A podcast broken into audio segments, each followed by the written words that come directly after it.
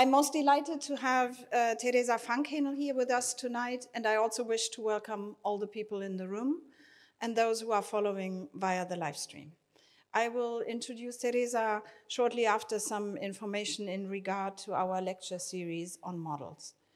Um, this lecture series aims at exploring modeling practices from different fields and perspectives. It stems from the current ICI research project on models, which started in September 2022 with a group of 11 international postdoctoral fellows who have their own model related research in varied disciplines. The project on models will run until July this year, and the lecture series accompanies our project attempts to offer as broad a spectrum of topics as possible, and in particular to address issues that are not covered by the individual projects of the scholarship holders. At the time of the announcements, we had very much hoped that someone from the field of architectural theory would apply, but after delving into Teresa Fankhänel's book in preparation, which I can show, I realized how few people deal with the topic in the context of architecture even though many consider it to be very important and exciting. Models fall into a number of categories. To quote from our project descriptions, uh, description, models are cornerstones in practice and theory. They stand for something else, and their effect depends on a specific relational quality. A model is always a model of or for something, and the relation to its object is reductive insofar as it is selective and considers only certain aspects of both object and model. How can one work with and on models in a creative, productive manner without disavowing power asymmetries and their exclusionary or limiting effects? End quote. These are questions that will be raised tonight and in the different lecture series to come. Until July 2024, there will be six more lectures so, in case you are interested not only in architectural models, but whatever kind of model related issues, please keep an eye out for the lecture series on the ICI website, the ICI newsletter, or on our social media channels. Um, so, the next lecture after Teresa's tonight is by Victor Stoichita, The Nervous Statue on the Passion for the Myth of Pygmalion then followed by Lee Rayford on Kathleen Cleaver, the American law professor and activist known for her involvement with the Black Power movement, entitled When Home is a Photograph, Kathleen Cleaver's Album of Exile. On 25 March, Sven Lütticken, Models and Prefigurations on Predictable Worlds and Potential Histories. On 29 April, Katrin Maurer, The Sensorium of the Drone and the Modeling of Communities. On 27 May, Yala Kisukidi, Dreams of Independence, Radical Imaginings in 1960s Africa. And to conclude, 24 June, Gibson Ncube, the filmed body as a model of understanding African queer lived experiences. Now to Teresa Fankhänel. I became aware of her work through Andres Lepik, director of the Museum of Architecture of the Technical University in Munich, who, 30 years ago, wrote his dissertation on architectural models in Italy from 1353 to 1500. And I asked him if he could recommend someone who works on the more recent history of architectural models.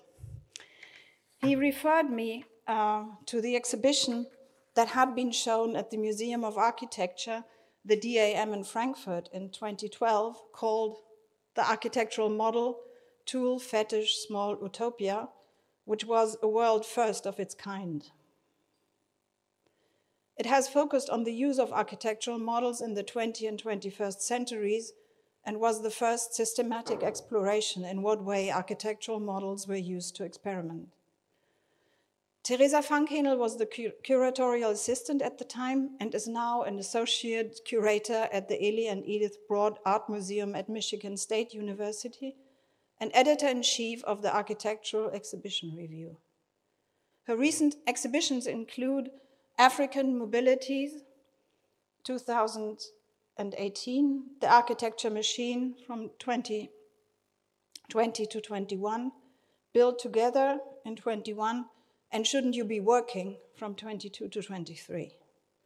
Among her interests are the use of technology and media for architectural design and the history, theory, and practice of architecture exhibitions. she has published two books on models The Architectural Models of Theodore Conrad, which is the one I have just held up, um, and An Alphabet of Architectural Models from 2021. And she is also the co editor of another book on models, which is called Are You a Model? The Outcoming of a Conference in Darmstadt, a collection of new research on analog and digital models, which will appear in June this year.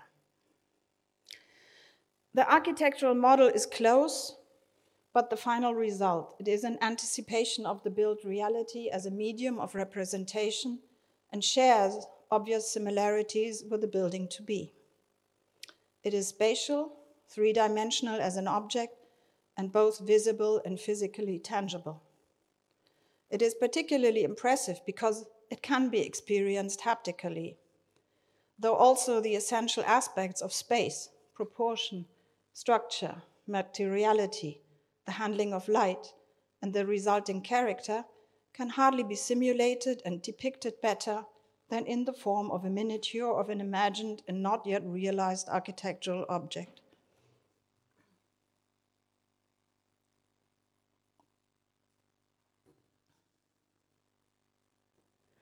But what is it that the architectural model actually does?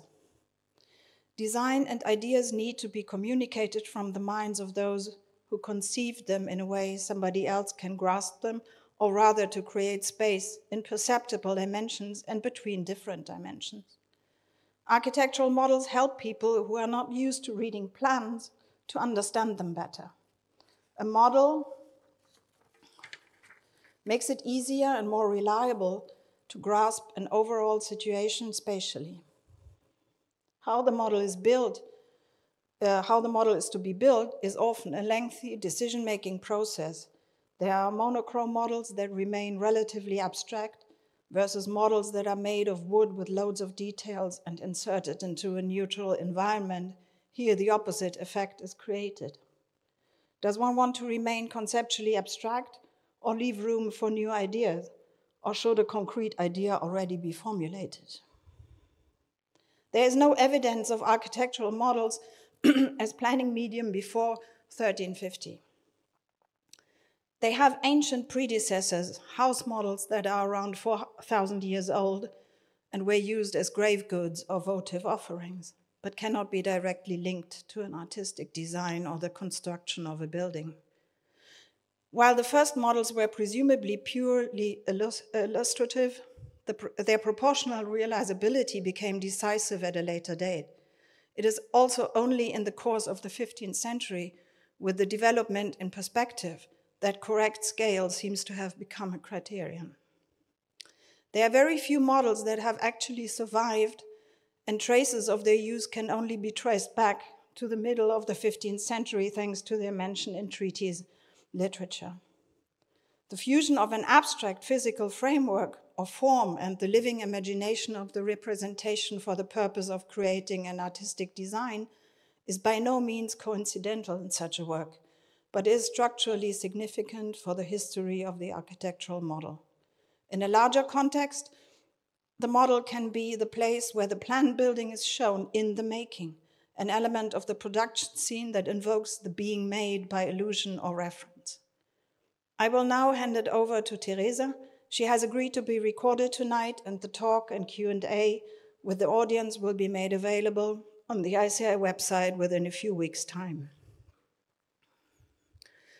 I would also like to thank the lecture series committee for the productive conversation, the fellows for sharing ideas and suggestions, and all my dear colleagues in this room who are responsible for the technical procedures tonight. There will be time to ask questions after the talk. Since we are recording, please wait for the microphone in case you want to raise a question. For those who follow us in the live stream, please note that you can send short questions via the chat function and they will be read out.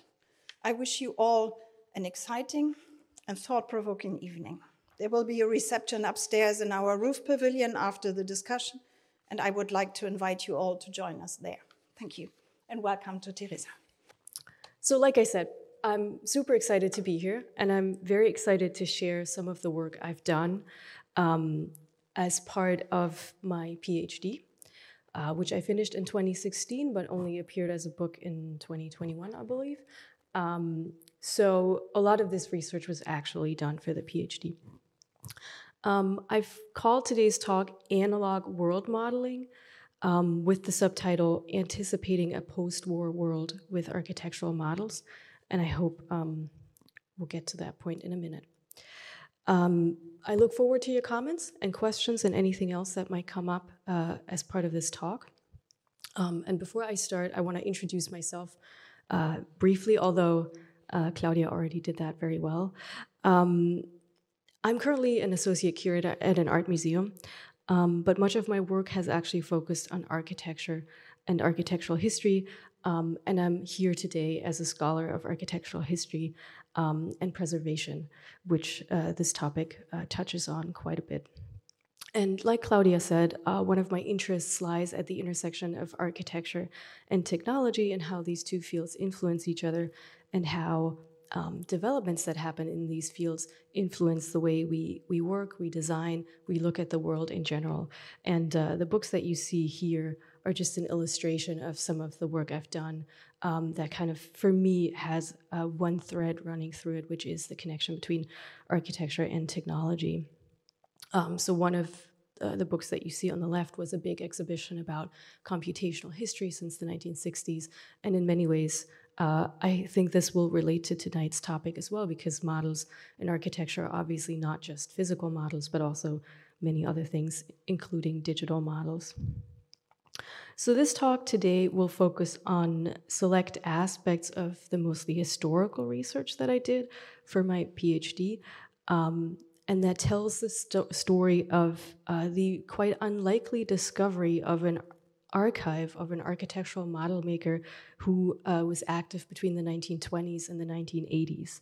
Uh, unlikely, especially because we don't really know a lot of archives of architectural model makers, and especially not dating back until the 1920s.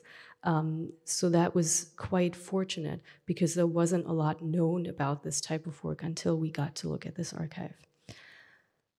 Um, and so what this archive does, it is it enables us to look at the history of models and the mechanisms of architectural history in general um, to include other players who are not architects but equally as important in writing and creating architecture who are often not included in this history. And so that's kind of, to me, what uh, this research did initially, and then a lot of other things came came in, um, especially looking at models as epistemological tools to envision as yet unseen uh, futures of a built environment, as well as societal models that often go with the kind of environment that we create. Um, and so how the way I've been looking at it is that even before the digital became a part of architecture, there was a kind of pre-digital analog 3D world modeling that was being done among others, with these kinds of models. And like Claudia said, um, there's a long backstory uh, to this research. I started researching models in 2011 when I worked at, as a curatorial assistant at the DAM in Frankfurt on this exhibition, which also produced this book. Um, the curator, Oliver Elser, um, had a very specific vision of trying to study models as broadly as possible. Um, I'm showing you here a couple of installation shots just to show you the kind of models that we were looking at. Um, just very briefly, you might recognize some of them, you might not. Uh, the top right corner is models that were made for Adolf Hitler. There's very few that survive, but some of those uh, very intricate wooden models are still there, and we were able to show those. Um, the top left shows more of these kinds of 60s, 70s study models and these like modular systems. And then at the bottom left, you see a very iconic model by an architect, uh, Charles Moore, a postmodern architect, who equally used models to explore his own ideas. Um, and on the bottom right, you see a model of the German Architecture Museum in Frankfurt, which of course uh, was equally as interesting because it shows the way that this uh, museum was built into an old villa and then kind of is a house within a house. So that's kind of the background um, of this big survey show of 20th century architecture models. And what this show proved to us was that there's so much that we don't know about models, um, especially as regards their makers, the way they were made, the reason for why certain makers chose a specific material, um, but also pertaining to the larger historical processes that influence changes in the way that models are being made and that are still current day developments that we, we are seeing right now happening with 3D modeling, uh, currently seeing with artificial intelligence. So, in many ways, we realized we just don't know enough um, about models. And working on this exhibition was also the first time uh, that we encountered Theodore Conrad, who is the model maker who ended up being uh, the focus of the book. Um, you see on the right a model of Lever House, which is this very iconic 1950s post war uh, office building in New York. And as we uh, loaned this work from the Museum of Modern Art, we also found out that the maker was called Theodore Conrad, and that kind of started this research uh, for me personally. Um, because we were very fascinated by the way it was made and how intricate this model was, but again, there was very little information available. So, as part of uh, the research, I found his family, who was still living in New Jersey at the time, and who told me that there's a large private collection in a basement uh, that includes models, drawings, photos, business files, everything, essentially. Um, and that is what this book is about. Um, when I first saw this collection in the summer of 2013, I went to Jersey City and I walked through this archive and essentially just started cataloging everything because there was no way uh, through this uh, other than cataloging it and trying to find some key projects that would be helpful in understanding how this person had worked um, and what the circumstances were under which an aspiring architect in the 1920s uh, changed course and eventually became America's, North America's most well known model makers who had a Rolodex full of clients that extended from the East to the West Coast, from Chicago to Texas, a person who eventually won a medal from the American Institute of Architects and who would later be called the quote unquote Dean of Models. So, someone who became incredibly famous among an incredibly small group of people, um, but who in 2013 had essentially been forgotten.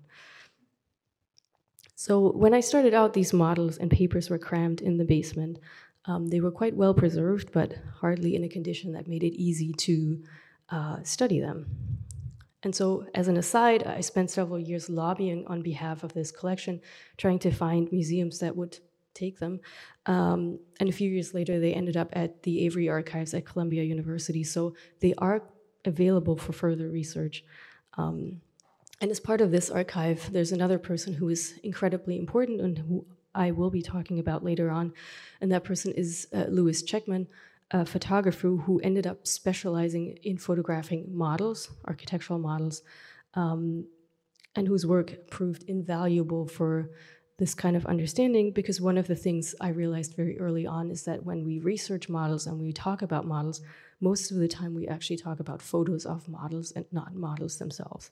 So, this kind of translation between these different architectural media um, and their potential has been uh, very interesting to me personally. So, both of these archives are incredibly valuable because they allow us a glimpse. Uh, into this kind of architectural practice that is rarely ever documented and preserved. And uh, when the book came out, I published a lot of the images that came out of these archives. So, again, mostly model photos, already interpretations of models, not just models. Um, and you can kind of already see the development of uh, models that this person had gone through from cardboard models on the top left to a lot of more intricate and um, highly sophisticated miniatures that became very popular in the 1950s and 60s. And so, what I hope to show you in the next couple of minutes is the potency and the potential of architectural models as agents in modeling a specific kind of world and a specific kind of worldview um, in a pre digital area.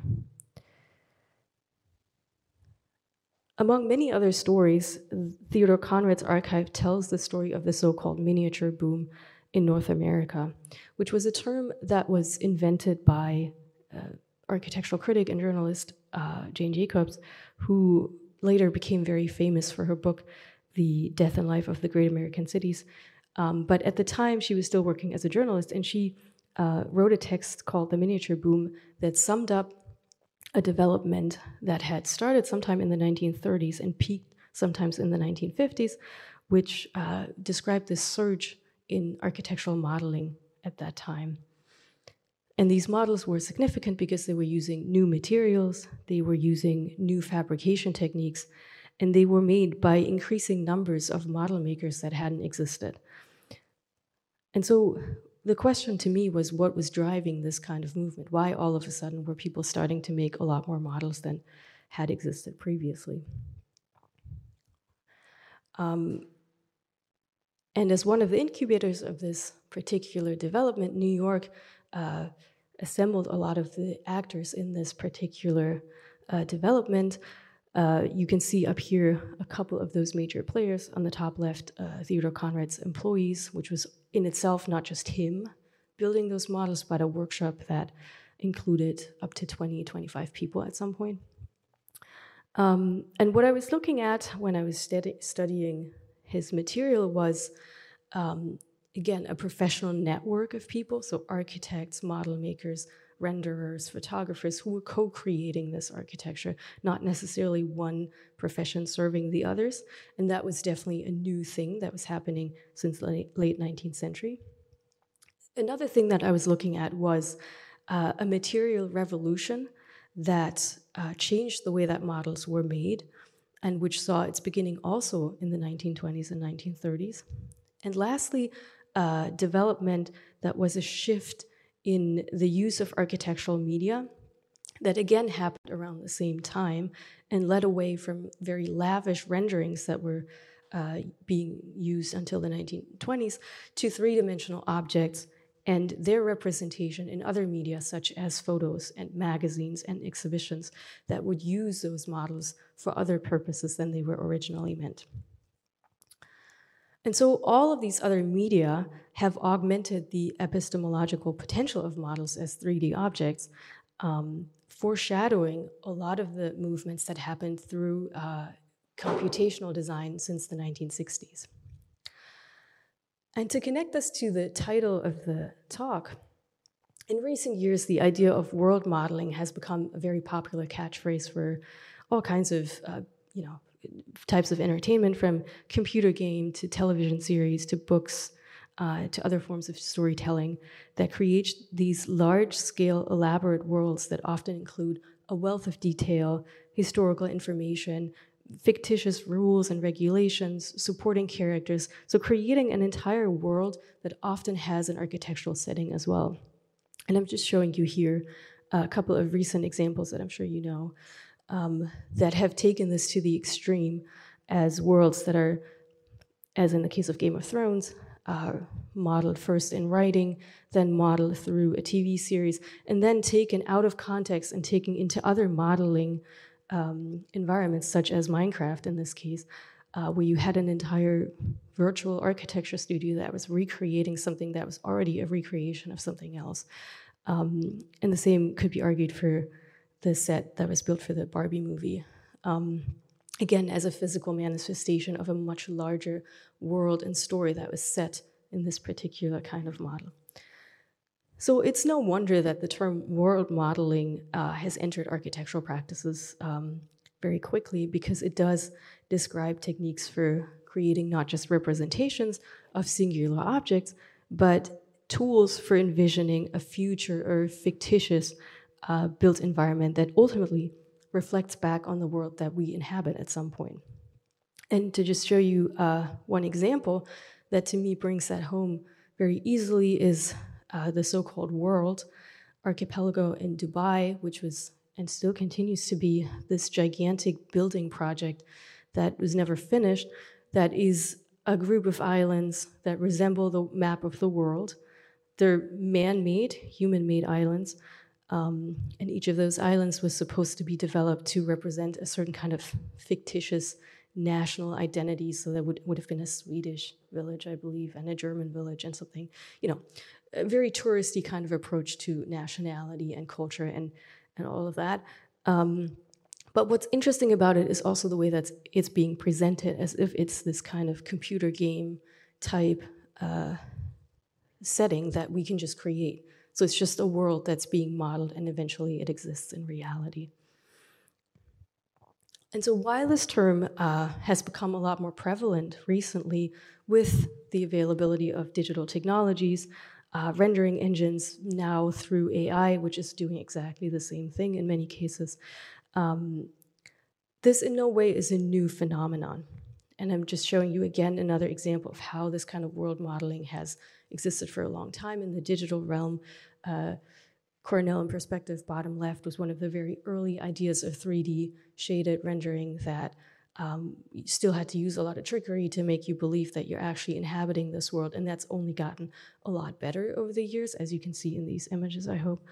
Um, but again, it's not something that's limited to today's practices, um, because what I hope to show you today is that the traditional 3D architectural models, through their physical attributes, their materiality, their scale, uh, their degree of detail, as well as their setting and photography, that all these traditional models were an earlier form of world modeling that in some cases had le has led to very widespread applications um, of proposed architectural ideas and construction constructive ideas that have ultimately influenced and shaped the built environment we live in today.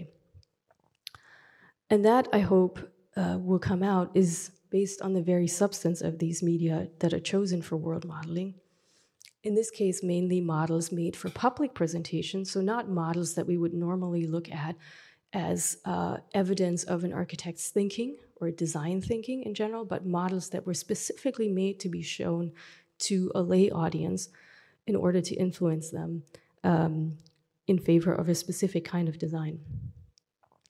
So, in a way, the way that we model things, the essence of what I'm trying to say here, is the way we make models can make or break the cohesion of the world we're trying to sell and envision.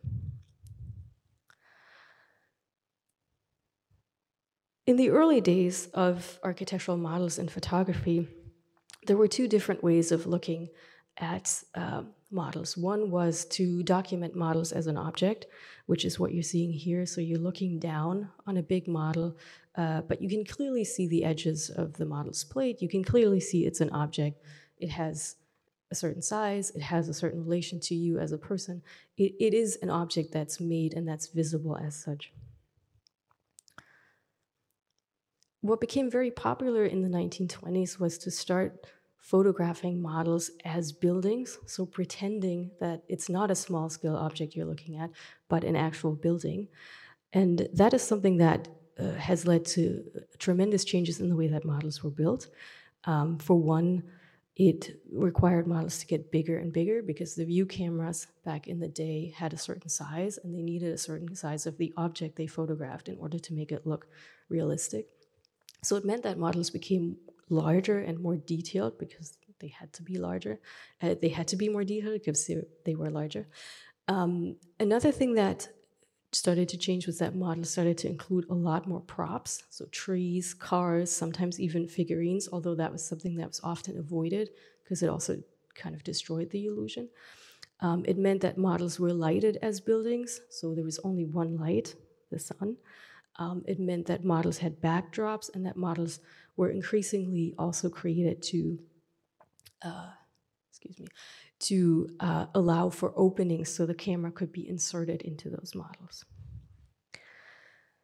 This is the kind of documentary photography that you would have seen as a photo in a magazine, where you could clearly see that something's off. It's an object that is set in front of a white background or a black background.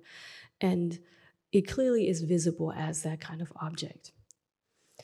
When magazines in the 1930s became interested in these types of projects, they were requesting very different photos, similar to the one on the top right, where you can't see the edges anymore and where you can't really tell where the model ends. You don't know necessarily that it's a model because it has this very low human vantage point where your eye is already in the image. Uh, in the image before, you're God looking down, and in this image, you're in the model. You're kind of situated in a very different place. And what you see on the left is how these images were created. So models were built not as full replicas anymore, but as certain views that they wanted to take. And everything else that wasn't visible to the camera, to the lens, didn't matter. So sometimes you had blank walls, you had unfinished models or models that you could disassemble because the photos were really the most important thing about these objects.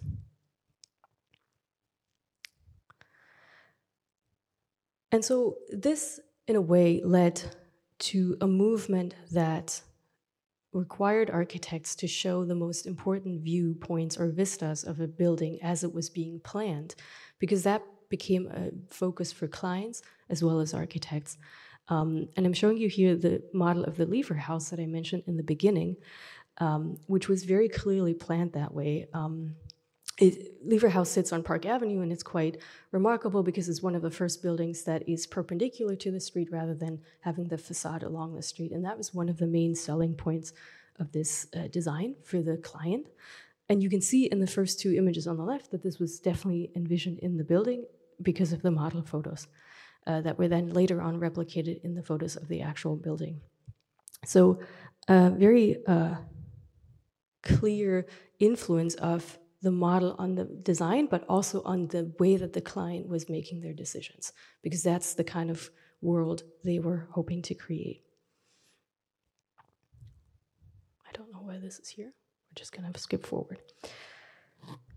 So, by offering such a close look at the model, the camera for forced models to become even more perfect, because that's what we were trying to look at, and that's what many of the clients were looking for. And what I'm trying to uh, show you in the remaining minutes are two examples of how this has shaped over, shaped over time and developed over time. And the first of these examples is Rockefeller Center.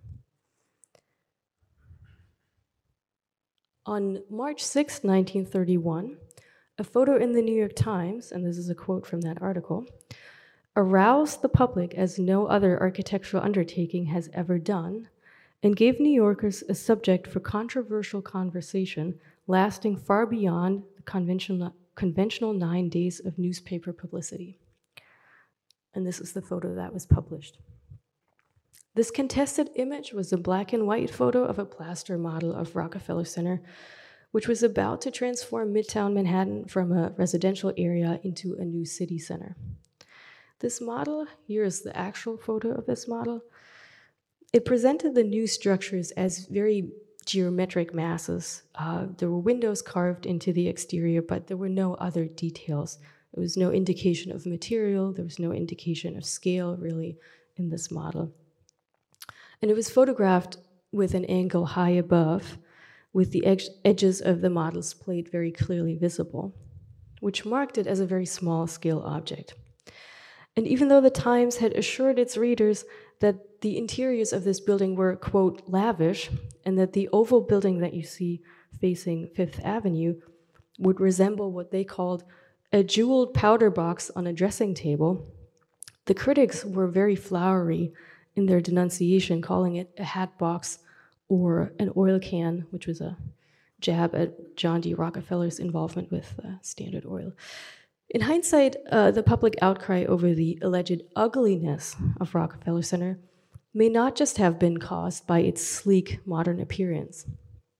Underneath, it seems that there's a more fundamental shift in the use of architectural media for presentations in public that hadn't been successfully introduced to a general public in 1931. So, what I'm trying to say is that these photos of the model were defying architectural conventions for proposals in public. And so the model and the model photos you see here were an isolated and very misunderstood novelty, which was exacerbated by the fact that the New York Times did not reproduce the accompanying large scale renderings that had been presented to the journalists um, during the press conference. Until the 1930s, renderings were the main way of presenting a design to the public. Uh, models and model photos did exist at the time, um, but they were rarely shown to communicate a design to a general audience. There was a slow change that had set in in the 1920s when some architects began to favor models over these types of drawings that you see here, which kicked loose a debate between architects and critics um, that can be best summarized under the keywords of faking versus alleged honesty. And models, uh, the advocates argued, were more apt and more honest because they could convey a three dimensional idea of a building better than drawings, which were allegedly faked, uh, which meant they left out unfavorable views or embellished designs to convince clients. Renderings had themselves been undergoing very tremendous changes in the 1920s. Uh, I'm just showing you here an example of one of those changes. Um, turning away from very lavish drawings as they were common in the 19th century to these type of what we call chiaroscuro, so these black and white uh, drawings that have these intense shadows and these intense spotlights on individual objects. Um, and so these highly seductive charcoal drawings, like these, uh, presented a very dramatic take on a building's mass rather than a very detailed overview. And renderers allegedly were more interested in the essence of a building, uh, its most important features, than actual accuracy. These images, um, there's another example, uh, were often drawn with very strong lights and shadows, emitting details, which made the case in point for them being called fakes. And I'm showing you here a very bad uh, example, which comes out of uh, set design for the theater, which shows that this was a, a general idea in the 1920s that was also used in photography. Up until then, architectural modeling had relied on a myriad of materials uh, cardboard, wood, modeling, clay, plaster. Those were the most commonly used. And each of them had distinct advantages to producing small scale objects. Uh, cardboard was cheap and lightweight and easy to use. Uh, it could be painted with watercolors to represent facades. Wood was more sturdy, but required an architect to have a separate room uh, for, you know, to keep the dust and the wood shavings out of the drawing room. And plaster and clay had lent themselves to very sculptural work, and which is what was used for these models. Um, and there were certain architects who specialized in particular modeling materials because they were specialized in using models at the time. Uh, one of the other changes in the 1920s was that the New York zoning law had been introduced in 1916, which regulated buildings and their heights and required buildings of the height of Rockefeller Center to be designed with setbacks. So it means that the facade that faces the street can't go up 100 stories, it has to set back at some point to let the light fall down to the sidewalks so people don't walk in these shadows. That was one of the big problems of lower Manhattan um, as they started building these larger skyscrapers.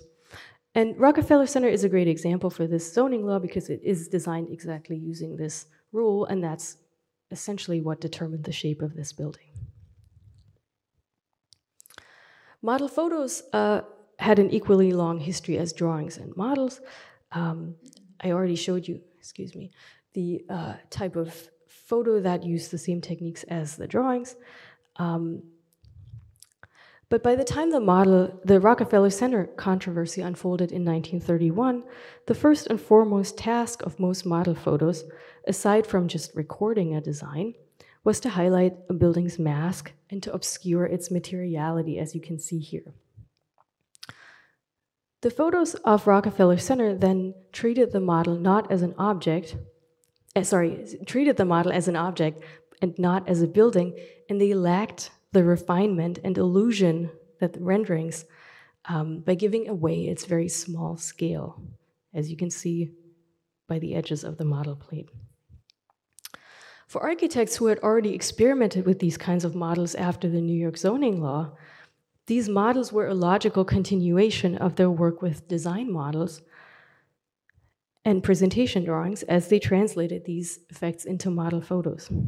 The public, though, had very differing expectations because their eyes were not trained on these models, but on these very lavish renderings that they were used to seeing.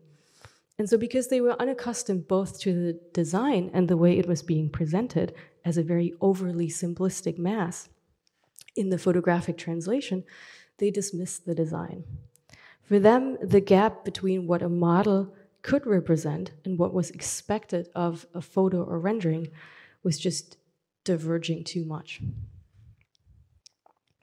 And now to the second part. Collier's House of Glass, real as life and just as beautiful.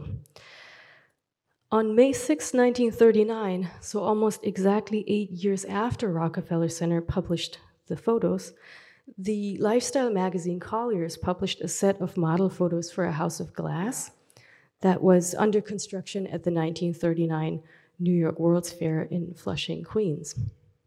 This time, these photos that you see here were accompanied by a caption that read, The talk provoking House of Glass at the World's Fair will be finished about the middle of May. We couldn't let you wait, so here's a Collier's model, real as life and just as beautiful. Far from conjuring up memories of the earlier public debacle with Rockefeller Center, these model photos now necessitated a statement to ensure that readers did not confuse them with the actual building.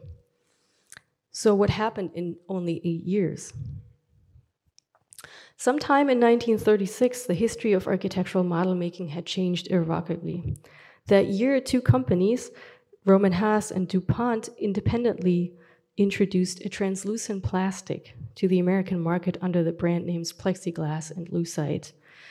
And even though this material did not initially attract any large scale attention from designers, it almost immediately struck a chord with architectural model makers who had emerged as an independent profession in the 1930s. And because these model makers were looking to uh, lower costs and also be faster with the way they built models, they had already purchased uh, new power tools that were available in the 1930s, and these new materials uh, lend themselves to being machined uh, to represent new building materials. Especially with the introduction of la- large glass panes, which was a design feature of the modernism in the 1930s, and the exposure of the steel frame in modern architecture, neither of the previous modeling materials, plaster, wood, cardboard, lend themselves to ideally modeling this kind of new architecture. And that's where plexiglass came in. It was ideal both for representing glass, but also any kind of opaque uh, wall feature that you might be looking at, because it could be spray painted to show that kind of in, that kind of exterior. It also lent itself to being assembled as miniatures so, not building models like Rockefeller Center was, carved out of a block of uh, plaster, or rather, uh, modeling clay, or built up as a shell in cardboard, but as an actual assembled miniature that in some ways resembled actual architecture, even though that's also not how you build a building. And plexiglass, like I just said, uh, lend itself to representing uh, different levels of opacity and translucence.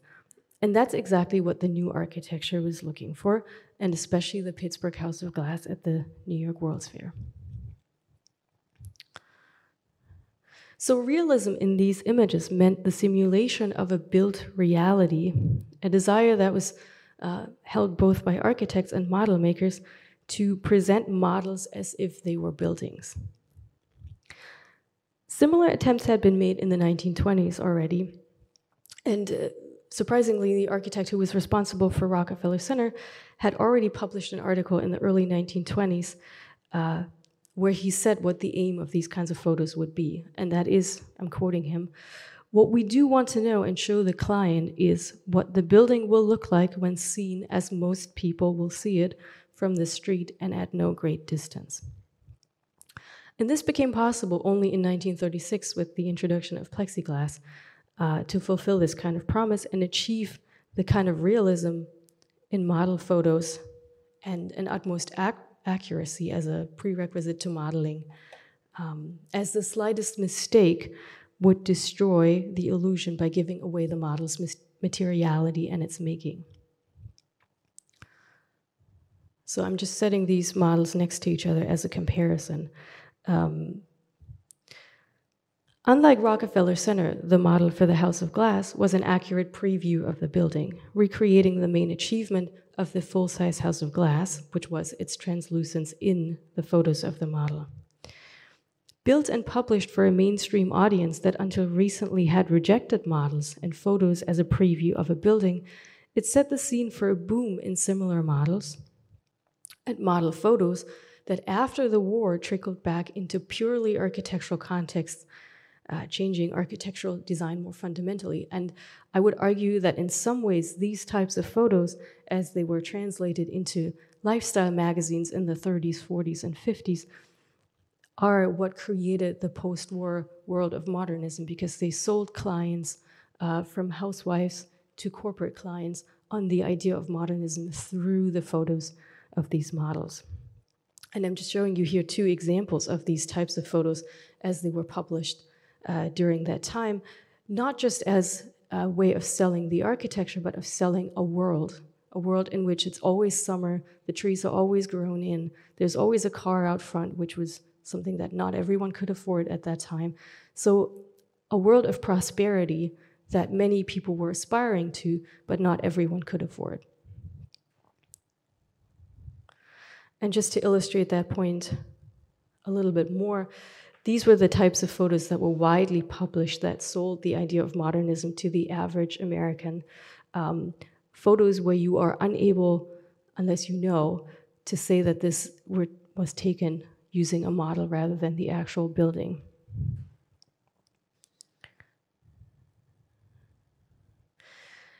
As with architectural photography, with these models, Model photos were taken mostly during a fictional summertime, although, as you will see in my last image, some did also model fall. Um, they always pretended that they were taking a long time after the house was finished and inhabited and after vegetation had grown in. Model images had the great advantage that they could cater to the need for realistic images of inhabited houses before the house was even built. As color photography became more important for magazines in the post war years, the colors of the model and the accurate representation of surfaces, textures, materials were highly influential and had to be accounted for in the model making process. The new materials that I just mentioned, plexiglass, and their abilities to represent almost any building material or surface at any scale could withstand the close look of the camera. As such, model photos were often more perfect than photos of the actual building, which made them more reliable and faster to obtain, not just for magazines, but for architects in general.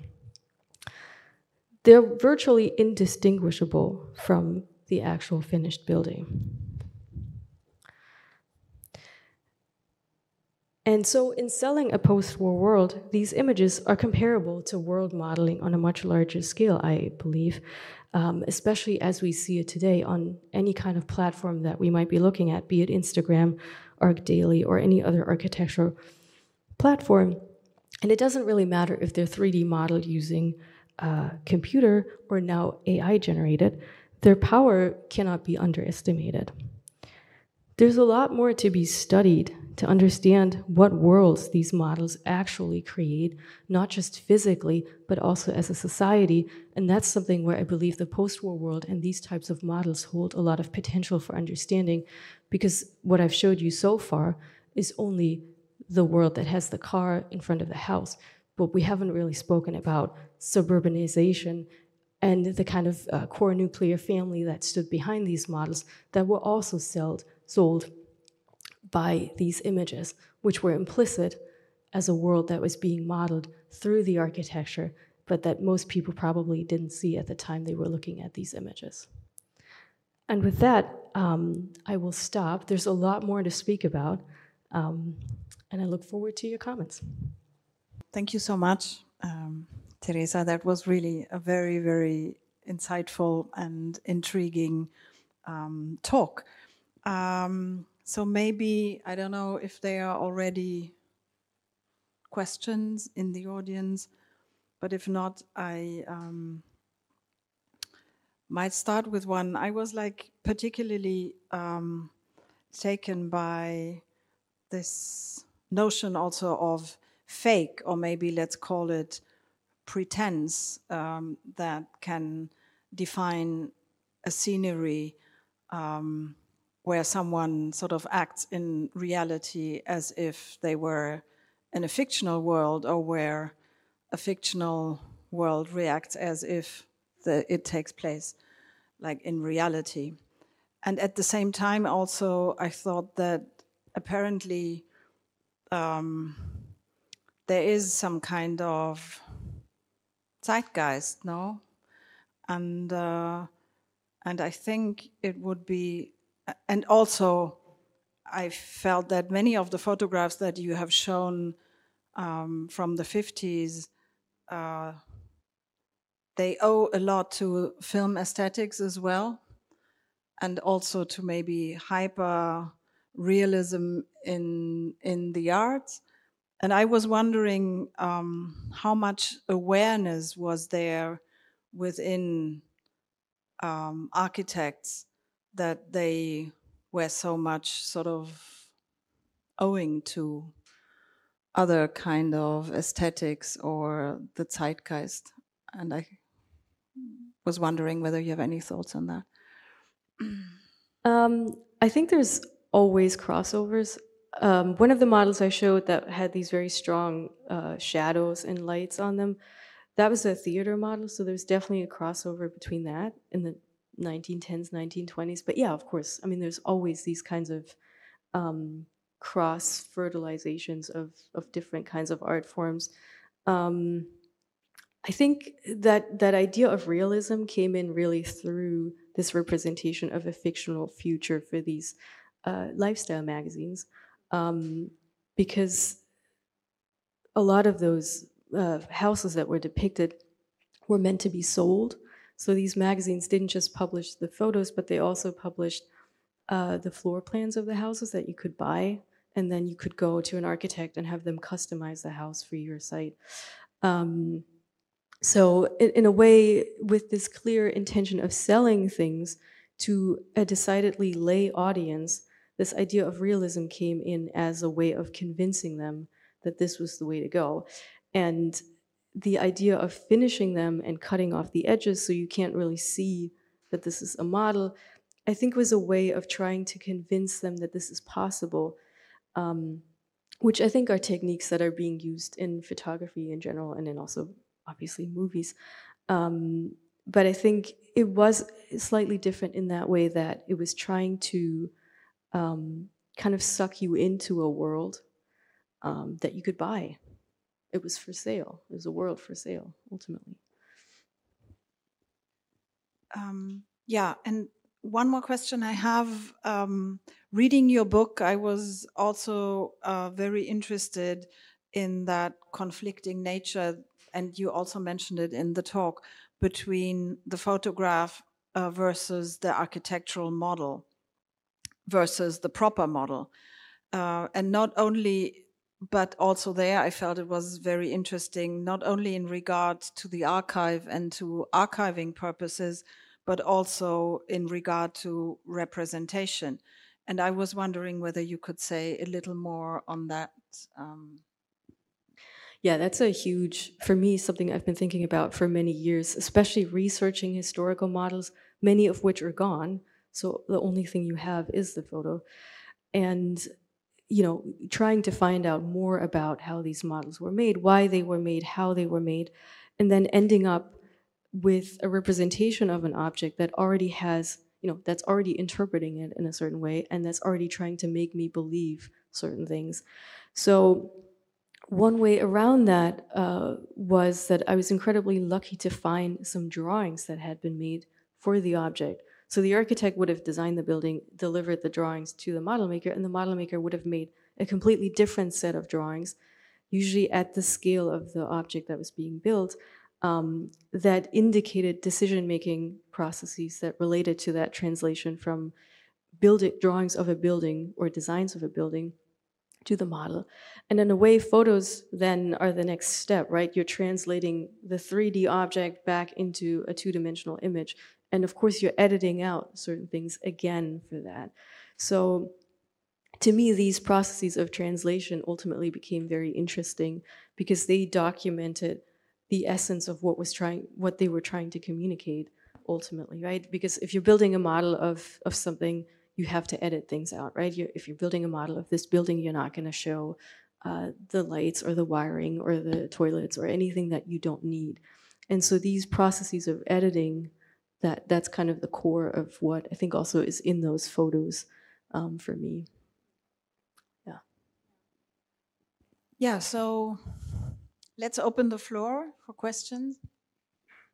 Thank you for your nice presentation. Um, it was very interesting, but uh, I guess you focused uh, mostly on the problem of um, photography and uh, the relationship between models and photography. And I guess, uh, don't you think that uh, there are many uses of models? Um, uh, um, architecture is a 3D art. And modeling is a 3D art also, and translating it to photographs is one of the uses, but not the only one. Uh, um, architects present, present uh, models to um, uh, discuss problems of mass, to discuss problems of light, and so on uh, to decision makers. And they have diff different uh, publics, not only the lay public, they have decision makers, they have uh, politicians, they have uh, other architects and so on in front of them, and they have to deal with them. Uh, and the model is a very expensive thing to um, deal with th three-dimensional problems. And uh, photography is a different medium. And the translation uh, you talked about uh, in your last uh, comment, uh, the translation is always a translation. And uh, the translation is uh, not uh, very easy to do because uh, they try to make a very expensive model to discuss problems which can't translate it into photography. Yeah, absolutely. I mean, there's different kinds of models. Um, and that type of modeling didn't make the other models go away, absolutely. Um, but I think what's interesting about these particular models in terms of world modeling is that they achieved something that a singular model that you make and leave in 3D and you walk around and you talk to your clients and you spend a lot of money on it um, might not achieve. And there's, you know, Rockefeller Center is a case of that not working. Um, and so I think what I've been trying to show is not that this is replacing the other kind of model, but that this has set the scene for people who then went to look at the actual model to understand the kind of world that that came from as a design.